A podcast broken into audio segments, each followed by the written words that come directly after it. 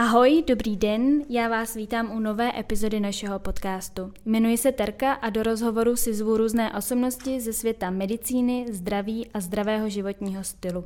Jestli se vám tahle epizoda bude líbit nebo se vám líbila nějaká z našich předchozích, budeme moc rádi za jakékoliv hodnocení, ať už v aplikacích, ve kterých posloucháte naše podcasty, nebo nám můžete napsat i hodnocení do e-mailu, ten najdete pod touto epizodou. A nyní už se můžeme vrhnout na samotnou epizodu. Mým dnešním hostem je paní doktorka Helena Hnělicová. Dobrý den, děkuji, že jste přijala moje pozvání.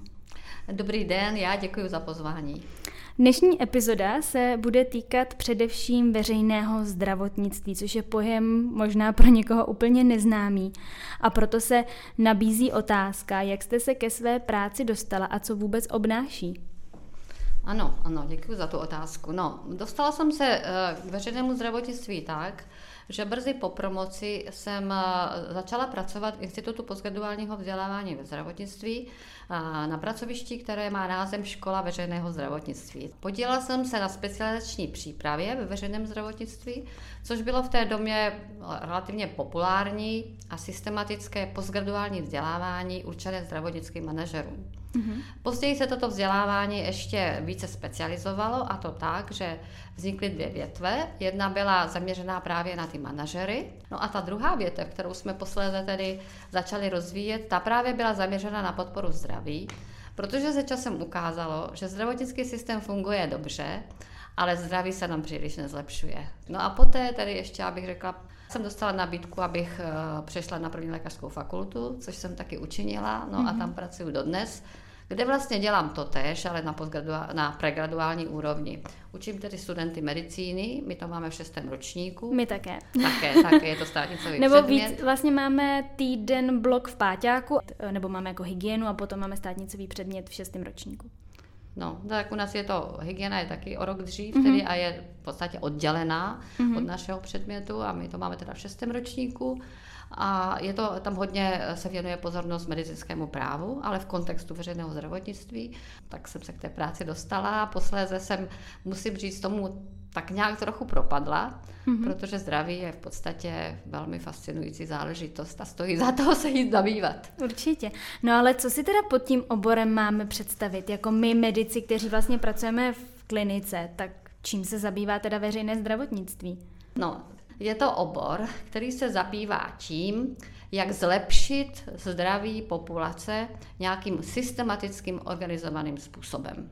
Cílem a smyslem je tedy nejenom zlepšení zdraví a prodloužení života, ale zlepšení kvality života. Mm-hmm. Taky, tak je to širší pojetí. No a protože téměř všechny lidské aktivity mají nějakou souvislost se zdravím, tak ten obor je svou povahou multidisciplinární. A obor má taky svoji teoretickou základnu i praktickou aplikaci. A teoretickou základnou oboru, to není jenom o takovém povídání, co jako máme dělat, abychom byli zdraví, ale je to skutečně obor evidence-based, protože se opírá o epidemiologické studie, mm-hmm. které vyústily ve formulování teorie determinant zdraví.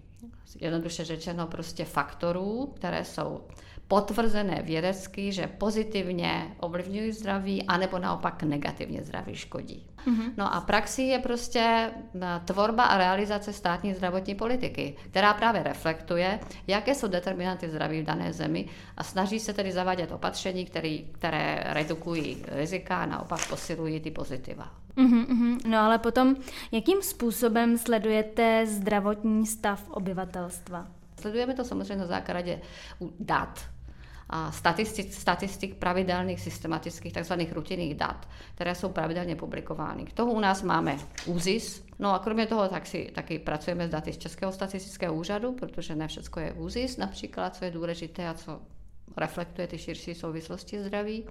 A pak mezinárodní databáze, a to je zejména VHO, a OECD Health Data se to jmenuje ta databáze. Má velmi dobré databáze, ta sleduje všechno možné, nejenom zdravotnictví a zdraví, ale třeba taky vzdělávání a tak. A zpracovává to systematicky a hlavně dělá porovnávání. A já s těma mezinárodníma srovnáváními pracuji, protože ty jsou velice výmluvné a velice ilustrativní. Mhm, no ale když se potom teda tyhle ty data srovnávají právě s jinými zeměmi, nemůžou být tyhle srovnávání zkreslena právě tím třeba, že v té zemi to jinak funguje, eh, jinak se sbírají data, je tam třeba jiný systém zdravotnictví a podobně? Všechny ty instituce mezinárodní, které zpracovávají uh, data z jednotlivých států, uh, se snaží dlouhodobě a systematicky, aby byly jasně stanovené ty indikátory, které je zajímají, aby, bylo, aby, aby to bylo skutečně srovnatelné aby se ta data sbíraly podle stejné metodiky. Asi to není úplně absolutně srovnatelné, sem tam něco, nějaké odlišnosti jsou, ale řekla bych v zásadě ty rozdíly nejsou podstatné. Jo? A to ještě třeba před 20 lety to mohl být problém, ale dnes myslím, že validizace dat je velké téma, třeba v rámci Evropské unie taky, jako mm-hmm. se, mhm. se ty data validizují, aby srovnávané bylo srovnatelné. Mm-hmm. No a že je situace v jiných zemích eh, různá, to máte pravdu, ale to je právě o tom, že ta různá situace jako vysvětluje často ty rozdíly. A je potřeba to nějak interpretovat ve vztahu k těm datům. A dneska internet nabízí neskonalé množství Informace. takovýchto informací. Mm-hmm. No vy jste už tady řekla termín uh, politika zohlednící zdraví. Tak uh, co to je ve vztahu vlastně k va- v rámci jako vašeho oboru, jako veřejného zdravotnictví? A co se jedná? Tak je to zejména prosazování legislativy nebo opatření, které nemusí mít zrovna podobu zákona, ale mají nějakou závaznost, které se týkají prostě vytváření prostředí, abych to řekla obecně, ve kterém je pro lidi snadnější chovat se ke svému zdraví zodpovědně. Protože můžete nabadat lidi, aby se chovali ke zdraví zodpovědně, budou mít informace. A když žijou v prostředí, kde se vám na prvním místě nabízí všechno, co je nezdravé, tak to prostě nefunguje. Mm-hmm. Takže součástí docela konkrétně u té legislativy bych se zastavila, je to třeba protialkoholní politika.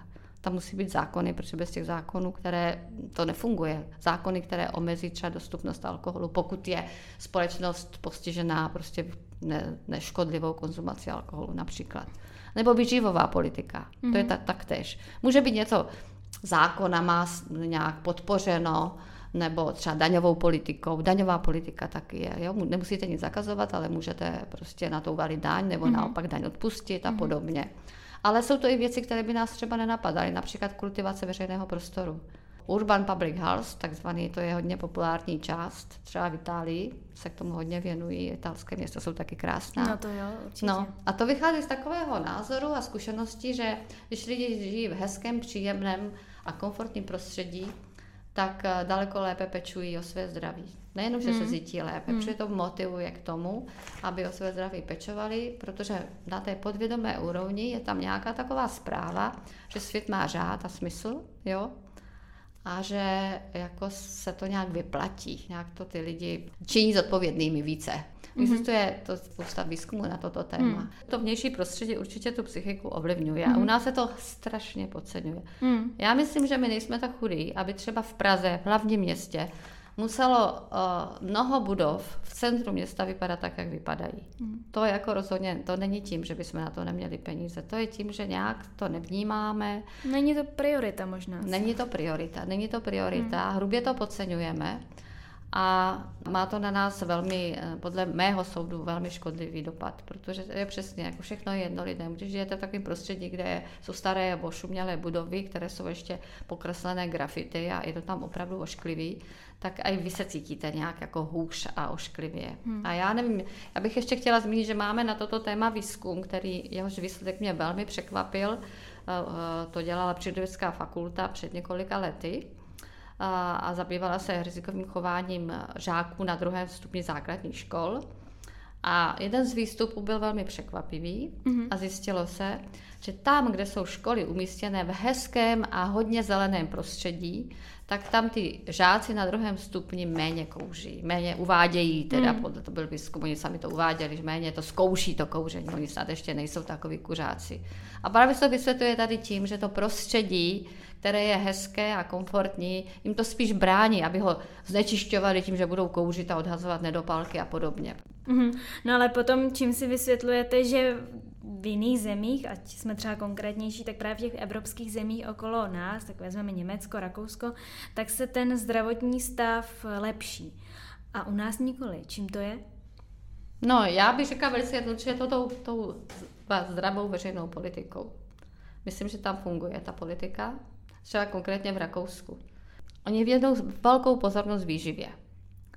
A já mám také osobní zkušenost, já jsem byla před nějakýma lety na nějaký jednodenní stáži v jedné rakouské nemocnici a byla jsem pozvaná do kantýny místní jako na oběd a to jsem teda fakt jako koukala, to, to mm-hmm. jídlo vypadá už báječně. Taky nemají tradici, že, že, že by jedli tedy tu mediteránskou stravu, že jenom, jenom zeleninu, ovoce a tak dále. Spíš mají podobnou tradici jako my, mají rádi stejné věci. Ale těch salátů, co se tam nabízelo, já dokonce si myslím, že to snad jako bylo zdarma, každý si mohl vzít salát k obědu, kolik chtěl to by se u nás třeba mohlo zavést, hmm. že by to byla investice, kterou by eh, vedení nemocnic mohlo, eh, mohlo dát jako, jako dárek svým zaměstnancům. Je skrytý vzkaz tady. No, v rámci boje proti obezitě například. Protože když je to zadarmo u nás v České republice, tak, tak to lidi každý, ano. ano. Ale říkám, že tam, tam to vidíte, že oni opravdu změnili výživu hmm. a oni také vypadají výborně. Hmm. Oni nemají, oni vůbec nejsou stižený obezitou. Jako, hmm. A jako faktem je, že někdy začátkem 60. let my jsme měli uh, lepší zdraví než, než Rakousko. Jo? A oni prostě udělali takový vývoj, který, o kterém nám se může bohužel jenom zdát. Že jo, No ale přitom, jako, když se podíváme na zdravotnictví, co se týče nových metod, technologií, tak v tom jsme šli ku předu. Tak kde se stala ta chyba? Protože ten vývoj jakoby technologický jde tím pozitivním směrem. Ano, já myslím, že jste vála otázku, která směřuje k jádru pudla.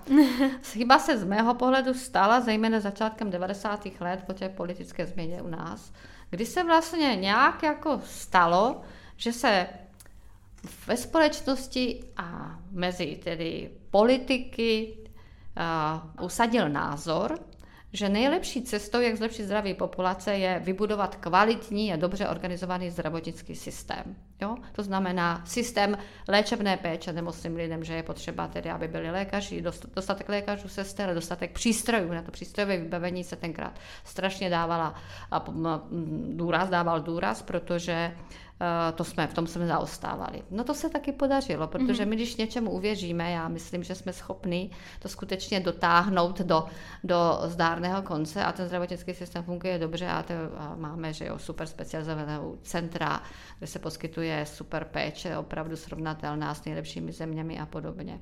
Jenomže to ostatní jsme zanedbali. Ano, na úkor, jako stále tady převládá víra, že vlastně léčení nemocí jako je to hlavní, co máme dělat.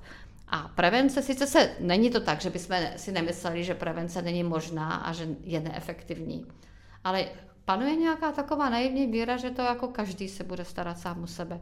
V, tom, mm. v těch 90. letech se totiž prosadil názor, že musí být individuální zodpovědnost za zdraví, že ten minulý režim jako byl takový moc jako totalitní a stát moc zasahoval do chování lidí a že mm. tím skončíme protože lidi sami jsou motivováni k tomu, aby byli zdraví a že když někdo si chce ničit zdraví tím, že třeba kouří nebo pije, tak je to konec konců jeho věc a bude za to nést důsledky. No on jo, ale za to nese důsledky i stát, že jo? No přesně, a protože máme solidární zdravotnický systém, hmm. tak na to doplácíme všichni. No ale problém je ten, že teďka ani bych to takhle nenazvala, protože u nás je to rizikové chování tak rozšířené, že vlastně jsme všichni solidární sami se sebou. protože jako téměř, téměř tady, jak, no tak nechci být úplně pesimistická, ale, ale skutečně jako žijeme hodně rizikově. A ta podpora zdraví se sice zdůrazňuje vždycky deklaratorně, ale uh, není zatím nic moc konkrétního. Mm-hmm. No a já jsem četla nedávno nějaký výzkum, který se týkal názoru na podporu zdraví v jedné nemocnici, která je uh, zařazená do sítě Health Promoting Hospitals, nemocnici podporujících zdraví. Tak oni tam dělají různé věci, mají dny zdraví, třeba nějaké aktivity, které zdraví podporují, to ano. Ale uh, když se ptali uh, zaměstnanců, který, jako co si o podpoře zdraví myslí a co je jako nejdůležitější, co by jako, jakou by měla mít podobu, tak všichni říkali, že motivace je nejdůležitější a že je potřeba prostě lidi motivovat. Ale jak je budete motivovat? Jako to hmm. už neřekli. Že když někdo není motivovaný k tomu, aby teda žil zdravě, takže tím pádem zdravě žít nebude. A to je takový, jako taková zkratka. To je, to je samozřejmě pravda na určité úrovni. Mm-hmm. Ale nemotivujeme jenom tím, že říkáme, ale musíš žít zdravě, protože budeš nemocen. To na případě skoro vůbec nefunguje. Ale motivujeme tím prostředím, které mm-hmm. tomu nabádá. A spíše nepřímo, řekla bych. Takže je to právě to prostředí, co by měla naše republika změnit a ano. na čem klást důraz. Ano, já vám řeknu, já jsem tady vystoupila na hlavním nádraží, vlevo jsou nějaké uh, stánky fast foodové nebo rychlé občerstvení, nebyly to fast foody, ty nějaké mm. zahraniční, mm. prostě rychlé občerstvení a to je přehlídka toho nezdravého. První, co mě tam upoutalo, tak tam byla prostě nabídka alkoholu mm. ve 12 poledne. To bych řekla, že to je velký problém a já myslím, že to je na našich lidech vidět, teda, že pijeme moc, protože taková úroveň hygieny a takového toho jako péče o sebe, hmm. když se na to člověk zaměří, tak se nám zdá, ale nechci to možná tam ani nedejte tohle, hmm. se mi zdá, že bývalo líp teda. Že to, že to jako taková ta sebepéče, že byla lepší a já to připisuju tomu rozšířenému pití alkoholu, denní pití alkoholu, protože nemusíte lidi být alkoholici, ale když pijete denně, tak nemáte úplně ostré vnímání. Jo. Hm. Že vám je to tak nějak všechno jedno. Mm-hmm. Tak to bych řekla, že je velmi nebezpečné a je to takové neidentifikované u nás, podceněné. Mm. A s tím bychom měli něco dělat. A myslím, že to ale souvisí s tou obezitou taky. Když Určitě, pijete, jo, jo, jo. alkohol se potom zajídá. Mm-hmm. Mm-hmm. Mm. Takže to všechno je to vlastně nějak pro... To souvisí, to se To souvisí, no, provázané. Mm-hmm. No, mě by zajímala ještě taková filozofická otázka, a to sice, nebo jaký je váš názor, uh, jestli by ten náš stát neměl právě dbát na tu prevenci a zdravotní výchovu, jestli to není jako dlouhodobě finančně vlastně ekonomičtější, tak neměl by právě stát jakoby změnit úplně to myšlení a víc dbát na tu prevenci a edukovat tu společnost? No určitě. A on to teďka, ten náš stát, jako v rámci svých strategických programů taky nepopírá, bych řekla. Mm-hmm. To mhm. jsou, ty programy jsou zaměřené na to, aby se změnilo nebo zmírnilo nebo zlepšilo zdravotně rizikové chování. Ale ty programy nejsou účinné. No jako... to právě jsem se chtěla i zeptat, no jestli tyhle ty programy, jestli jsou nějaké výsledky z toho nebo statistiky, jestli to funguje, nefunguje. Já můžu změnit tři programy a dva už jsou skončené a teďka žijeme v době, kdy začal fungovat program Zdraví 2030. Tak to je teďka jako nová strategie, už, už je přijatá.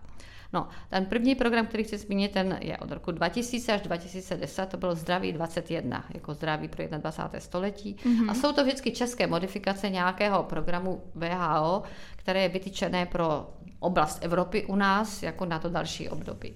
No a a tam to má konkrétně eh, prostě nějaké cíle a, a, a programy, které se velmi zjednodušeně řečeno týkají především toho zdravotně rizikového chování, které se má omezit kouření, eh, obezitu zastavit nebo prostě omezit a tak dále a spotřeba alkoholu a, a drogy taky, aby se nešířily. V zásadě tyhle ty čtyři věci. Zvýšení pohybu, pohybových aktivit. No a to, ty programy nejsou jenom tak, jako že se napíšou. To jsou vládní programy, které vláda musí schválit. Mm-hmm. Když se vláda schválí svým usnesením, tak se k tomu pak musí taky vrátit, jestli to bylo či nebylo splněno.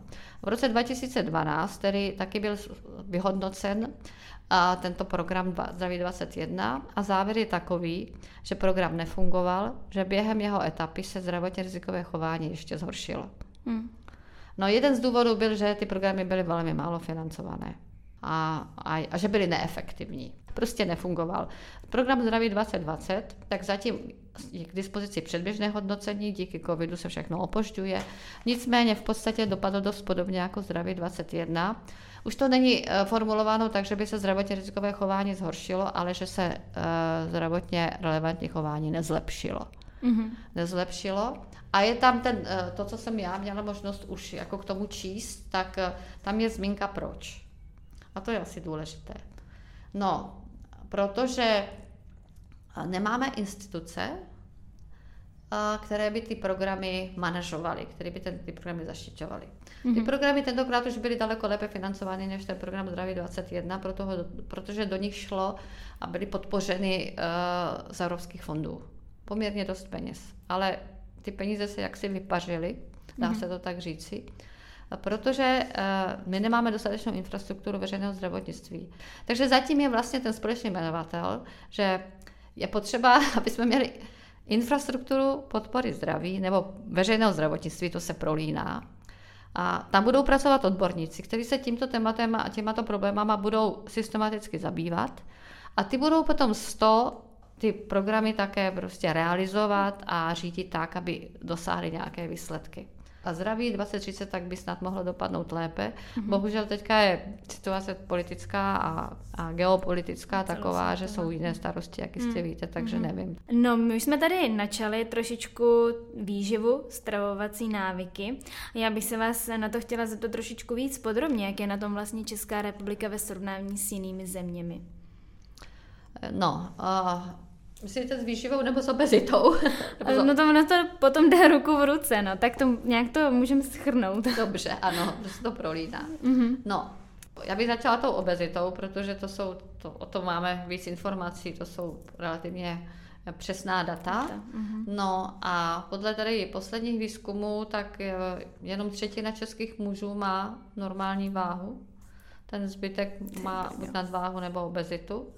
A u žen je to trošku víc než polovina teda, takže ale dejme tomu, já nevím, 45% žen má buď nadváhu nebo obezitu. A problém je, že roste počet lidí nebo podíl lidí, kteří mají právě obezitu a dokonce se zvyšuje podíl těch, kteří mají morbidní obezitu.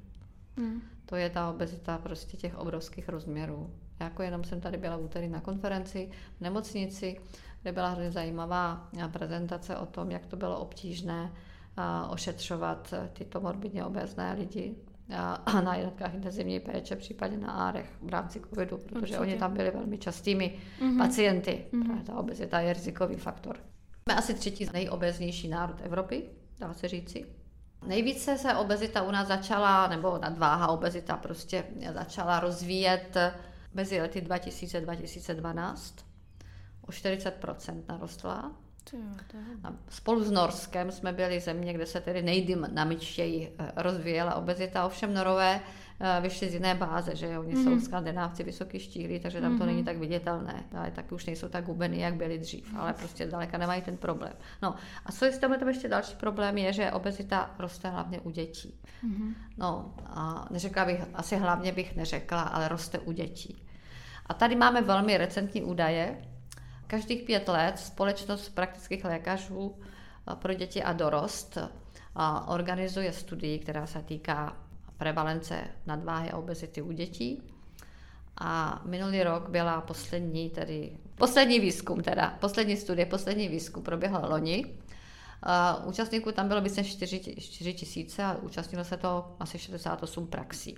Mm-hmm. Nebyl to asi výzkum reprezentativní, ale ten počet eh, respondentů byl značně velký, velký mm-hmm. takže vlastně se tomu dá dost věřit těm výsledkům a, a výsledky nejsou pozitivní. Je v současné době 26% dětí, které mají buď nadváhu nebo obezitu a obezitu přímo má 16% dětí, což je nárůst proti období před pěti lety o 6%. Hmm. Jestli je to díky covidu, prostě ten a máte na to nějaké statistiky, nebo dělají se vůbec výzkumy, eh, co se týče obezity před covidem, po covidu?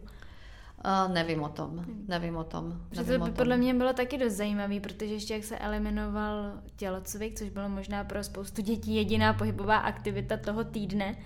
Já myslím, že bychom měli uh, národu říct, že nejvíce sebevražd páchá vidličkou a nožem. Jako, a tomu každý rozumí. Nicméně jako nějak reagovat na, ten, na tu situaci je, není tak úplně jednoduché, protože třeba co se týče alkoholu, alkohol můžete zakázat nebo výrazně omezit, protože pít nemusíme, mm-hmm. ale jíst musíme. Takže je to velice citlivé téma taky a nemůžeme prostě e, jako být nějaký příliš, řekla bych, i v té jakoby dobré proti, e, kampani proti obezitě být příliš e, řekněme agresivní, aby jsme mm-hmm. nedehonestovali velkou část populace, takže je velmi důležité nějakým, ale co z mého pohledu by bylo na místě, kdyby tady fakt běžela nějaká kampaň, která přijatelným, psychologicky přijatelným způsobem lidem vysvětlí, jak na tom jsme a jaké jsou všechno komplikace, které je v souvislosti s tou nadváhou a tedy obezitou, která je opravdu už jako hodně vysoká u nás čeká. Mm-hmm. Například obezitologové tvrdí, že děti, které jsou, které jsou obezní od dětství, tak si zkracují život o 30 let. To je voda. Takže to jsou, no. To je šílený teda. Hm. Obezita a diabetes spolu úzce souvisí mm-hmm. a my máme třeba teďka aktuálně asi milion diabetiků. Mm-hmm. Takže je jednoznačně ten základ, to je, to je obezita. No. no a vy jste se ptala na tu výživu, no tak samozřejmě, že obezita souvisí s nesprávnou výživou, nezdravou výživou. Máme nezdravou skladbu stravy a zároveň ještě významná část populace toho jí moc. To jsou dvě věci. Jo? Mm-hmm. Co se týče té skladby, tak by skutečně tady měla dojít k podpoře zeleniny a ovoce, které by se mělo dostat jako do našeho denního jídelníčku v daleko větší míře, než je.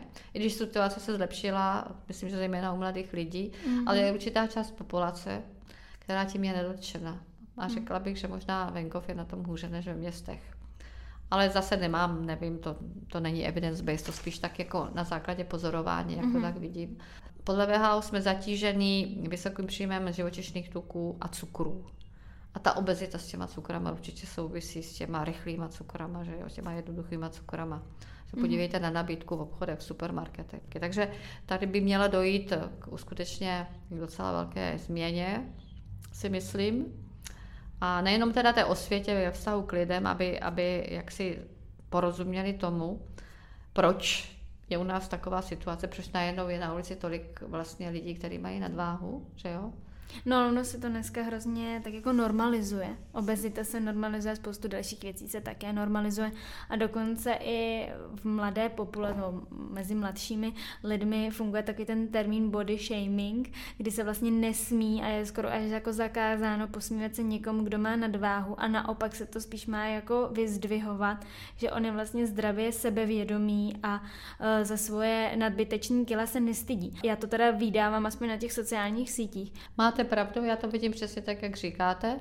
Jako důsledkem je například, že už v televizích všech veřejnoprávních i neveřejnoprávních se už tam vidíte občas jako moderátory, který opravdu nejsou úplně štíhlí teda, a už jako mají, ne, nejsou asi obézní vyloženě, ale spíš na dváru, ale jsou to často pořady, kde hlavním teda tím představitelem je opravdu člověk, který je obézní. Například to si myslím, je přesně to, co říkáte, že to obezitu normalizuje. Ona, ta dáma je sice jako opravdu prostě má morbidní obezitu téměř, mm. ale podívejte, co všechno dokáže. Jo? Ale život s takovouhle obezitou má spoustu problémů, o kterých se nedozvíte, jako z tohohle pořadu a tak. Mně se to zdá, že tenhle ten trend, ty akceptace, ty obezity, že se projeví třeba i v oblíkání. Dřív to bylo tak, že to lidi, a zejména dívky, zač, se snažili nějak spíš schovat. Zamaskovat a, určitě. a teď se to, teď se to naopak hmm. jako dává na odiv a hmm. řekla bych, že někdy to není moc teda jako příjemný pohled. Já, no. no, možná teď tady trošku moralizujeme, ano. ale uh, já to taky vidím. Jako... Ano, je to takhle to a myslím, že to jde ze Spojených států. No ale tam zase teďka jsem slyšela, že ve Spojených státech se to hodně mění a hodně se dbá na tu zdravou výživu a naopak se tam to překlápí a uh, obezita se snižuje, nebo ten trend se tam snižuje. Ano, konečně. Ale taky to trvalo. Mm. Já jsem tam byla poprvé někdy koncem 90. let a byla jsem opravdu téměř v šoku, musím říct, že jsem, že jsem si myslela, to tady u nás nikdy nemůže být a jak vidíte, může. může. Jako. Mm. A minimálně se to podařilo zastavit poměrně rychle poměrně mm-hmm. rychle, ale v Spojených státech funguje to public health tak, že jenom minimum kompetencí je nějak federálních, tam mají velké pravomoci jednotlivé státy, takže tam jsou rozdíly. Jsou státy prostě podle asi, kdo tam zrovna vládne, mm-hmm. jak s tím jako bojují, ale skutečně, protože se to začalo snižovat. No a taky se to začalo jako řešit, protože v Americe klesála v posledních letech očekávaná délka života. A dokonce u té white, oni, to, oni sledují podle uh, podle rasy, no, nepovažuji to za nějaký problém, protože mm-hmm. jsou tam skutečně zdravotní rozdíly a jsou tam nějaké různé rizikové faktory, ale u, u bílé populace klesá, naopak u, u černé populace americké se délka života spíš prodlužovala.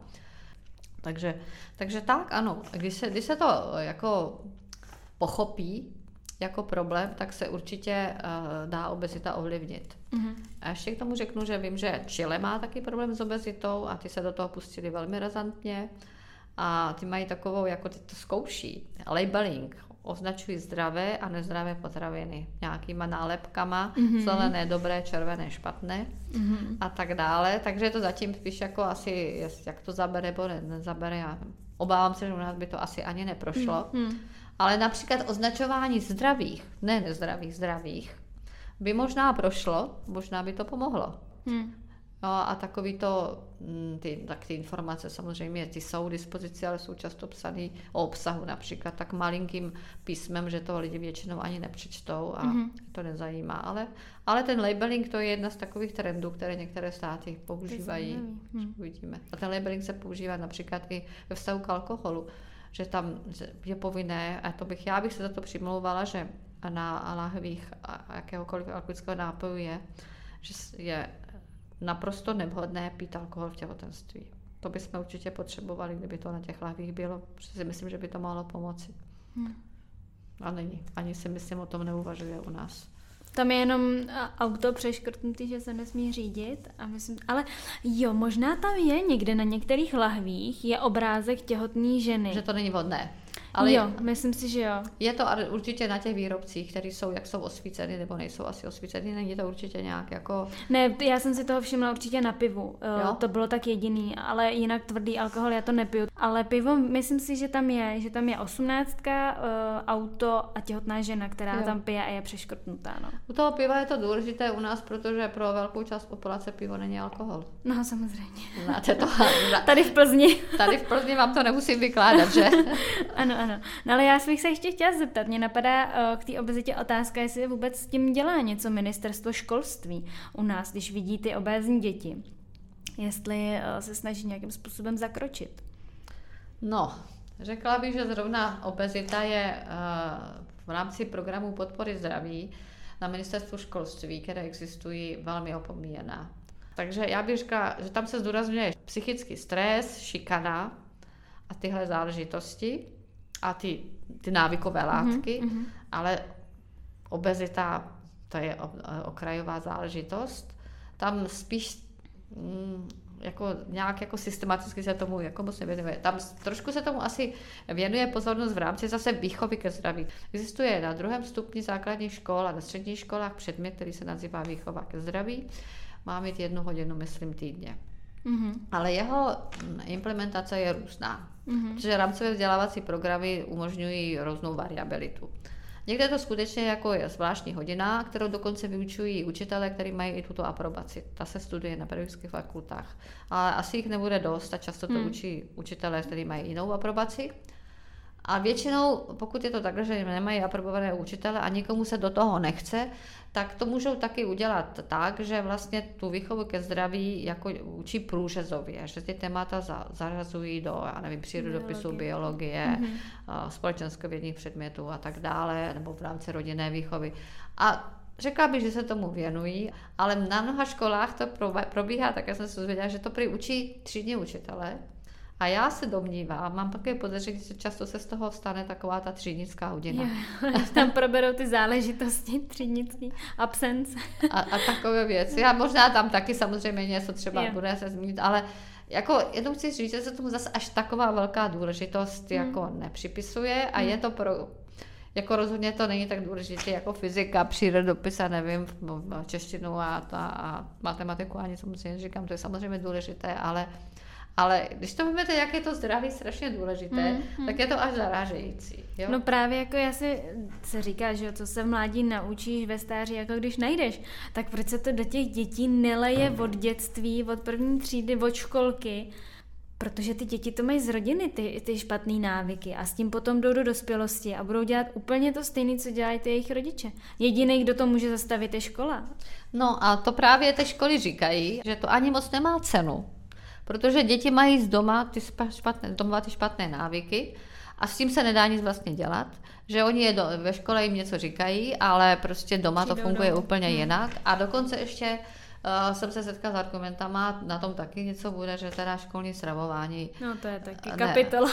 No, neodpovídá nějakým zásadám zdravé hmm. výživy, že jo, není jenom, že nejenom, že je nechutné často, ale je taky nezdravé, ta skladba a podobně. A že teda potom ani nemá moc velký smysl ve školách jim o tom říkat, když teda ten život, který oni žijou, je úplně jiný. A že, že by se mělo více zacílit na rodinu, to tvrdí učitelé.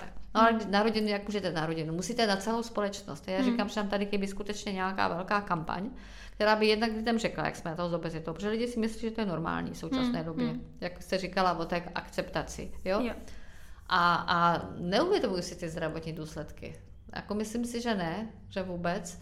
a říkám, nějakým přijatelným způsobem prostě je teda motivovat k tomu změně a já si myslím, že když se to stane, když se to marketingově dobře uchopí, že se to lidem dostane pod kůži, protože nikoho netěší, když opravdu musí sebou teda nosit ty kila navíc, ty to je zátěž a podobně. Mm-hmm. Ale já chci v této souvislosti říct, že, že změn je možné dosáhnout, nebo velký změn je možné dosáhnout malými krůčky. Že tady v tomto případě, co se týče boje s obezitou, by to bylo velmi záhodno takovýto přístup uplatňovat, protože když byste najednou něco, tak jako já nevím, zavedla vyšší daň na nějaké něco, tak to může zbudit odpor a celou ano. věc mm-hmm. to mhm. pokazí. Ale mm-hmm. anglická královna říká, velké věci se mm-hmm. do, dosahují malými kručky a ty malé kručky, ty jsou takové nenápadné a ty postupně mění to prostředí. A pokud se to stane strategií, mm-hmm. že mhm. neskončíme u toho prvního malého kručku, protože to, tak, tak by to mohlo, myslím, že i u nás zafungovat. Mm-hmm. No mě ještě teďka napadlo, jak jste mluvila vlastně o té obezitě v rámci covidových pacientů, tak uh, mě třeba zarazilo během té pandemie, že se hrozně propagovaly roušky, očkování a všechno možné. Ale za celou tu dobu, a klidně mě opravte, možná jsem to přeslechla, ale já jsem se za celou dobu nevšimla, že by vláda nebo kdokoliv, eh, kdo vystupuje v médiích, řekl něco o tom, že bychom primárně měli žít zdravě. A že eh, ten covid má horší průběh u těch obézních lidí. Ale mělo by se jí předcházet. A teď je ta doba na to začít o tom přemýšlet a změnit to. A já jsem opravdu nic takového nezaregistrovala. To bylo pořád jenom očkování, roušky, ano. karantény, nechoďte do obchodu, nechoďte nikam, s nikým se nestýkejte. Ale choďte ven, choďte do přírody, běhejte, sportujte, jeste zdravě, to jsem neslyšela. Kolegyně, to je ten medicínský přístup prevenci. Jo, prevence je jenom, když se může pojmenovat jako screening je prevence u nás. Mm-hmm. U nás se v podstatě prevence z mého pohledu redukovala na sekundární prevenci. Včasný záchyt již existujících nemocí, že to jsou ty screeningy a jsou úžasný, protože díky nim je přežívání pacientů onkologických lepší například to jo, ale neřeší to tu incidenci právě tohle, ale to je pořád to, to, to paradigma pro to, že nejlepším uh, řešením je prostě zdravotnický systém, který musí nabízet nové a nové metody lepší, které lépe budou léčit ty pacienty. Dokonce, když mluvím o obezitě, jsem zaslechla, nevím, jestli je to pravda, že existuje nějaké léky, se vyvíjí na dětskou obezitu. Si představte. No, tak například. No, tak, a to máte pravdu, že to není jenom a to není jenom u, toho, u té obezity, to je třeba u toho alkoholu, taky alkohol působí strašné škody u hmm, nás. Hmm, hmm. A jako jsem neslyšela, že by někdo říkal, že bychom to neměli nějak omezit, nebo vůbec, vůbec. To, to, to tak prostě u nás jako je, jako to bereme jako nutnost, že my musíme v takovémhle prostředí žít. Jako... Ono docela teda paradoxně. Já se, se já úplně se bojím, co mi teďka budou uh, říkat moji spolužáci. Já opravdu nechci moralizovat, jo, ale ono i mezi mediky, kteří by měli už téhle situaci jít příkladem pro společnost nebo potenciálně lékaři, jako je ten alkohol hrozně moc rozšířen a že nežijeme úplně zdravě, jako co si budeme. A je to docela jako zajímavý. No a taky samozřejmě spousta lékařů kouří a, a podobně. No. Víte co, ono to je nejenom u nás, to je všude, protože když je ale společnost zdravá, tak uh, to skončí ta epizoda alkoholová, dejme tomu, to, to, to mládí, protože pak už se ten alkohol taky začne hůře snášet a mhm, podobně. Mm, jo? A zase bych jako nechtěla moralizovat, ale mm. samozřejmě nic se nemá přehánět. A když to někdo přehání právě v tomhle, tak se na ten alkohol může navyknout, a, protože alkohol je navyková látka a potom z toho už jsou opravdu velké problémy, to je pravda. Ale já chci říct, že asi bychom měli v rámci výuky mediků by se zdůrazňovat, že uh, lékaři by měli dělat všechno pro to, a nejen lékaři, také zdravotní sestry, aby tak říkajíc jako si to o své zdraví pečovali, aby pokud to jde, jako vypadali zdravě, protože aby například nekouřili. Že? Ale třeba právě ta obezita, takže mezi lékaři těma staršíma taky je hodně rozšířená. Je to a... takový ten vtípek, kdy se ten obezní doktor otočí a předepisuje někomu léky na obezitu nebo dejte si dietu. No přesně, takže působí nedůvěry hodně, že ano. Tak, tak a tím hmm. pádem to jako opravdu není dobrá věc, takže to není moralizování, ale je to Prostě to takhle je. Lékaři jsou taky lidi, všichni jsme lidi, že jo, nejsme jako ideální mm. samozřejmě. Jo, ale, ale měli bychom prostě si říct, že to patří k našim profesním povinnostem, protože jo, nějak jako se starat o zdraví asi trošku víc, než je, než řekněme průměr. Hmm. No mě by zajímala ještě taková jedna z posledních otázek, co vlastně vy všechno děláte pro své fyzické a duševní zdraví? No, to je dobrá otázka. Když tady kážeme vodu, tak... ano, ano, tak já, co já dělám? Tak já musím říct, že já chodím. Neběhám a nikdy jsem moc běh neměla ráda, musím říct, ani když jsem byla studentkou nebo žákyní. Mm-hmm. Ale chodím a velmi ráda a každý den nachodím minimálně pět kilometrů.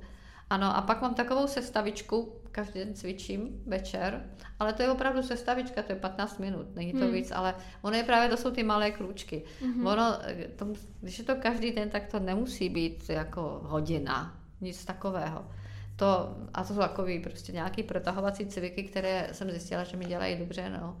Já mám na vás úplně poslední otázku. A co byste chtěla vzkázat našim posluchačům? Nějaké moudro na závěr. Moudro žádné já asi nevymyslím, ale řekla bych jim jenom připomenout, to staré známe a medici to znají latinsky, mensana in corpore sano, v zdravém těle zdravý duch, tam je všechno. Když máme psychické problémy, nejlepším řešením je, abychom si šli zaběhat, abychom posilovali svoje zdraví, abychom zdravě jedli. Když se nám zlepší fyzické zdraví, tak se nám zlepší i psychická pohoda. Mm-hmm. Takže nic, nic složitého. Mm-hmm. Paní doktorko, já bych vám moc chtěla poděkovat za dnešní rozhovor. Já si myslím, že byl velmi přínosný. Děkuji moc, že jste přijela až k nám do Plzně. Já vám přeji mnoho úspěchu, bylo mi ctí a děkuji vám. Já také moc děkuji za, za pozvání a dobré zdraví přeji všem. Mm-hmm. Děkujeme, nashledanou. Nashledanou.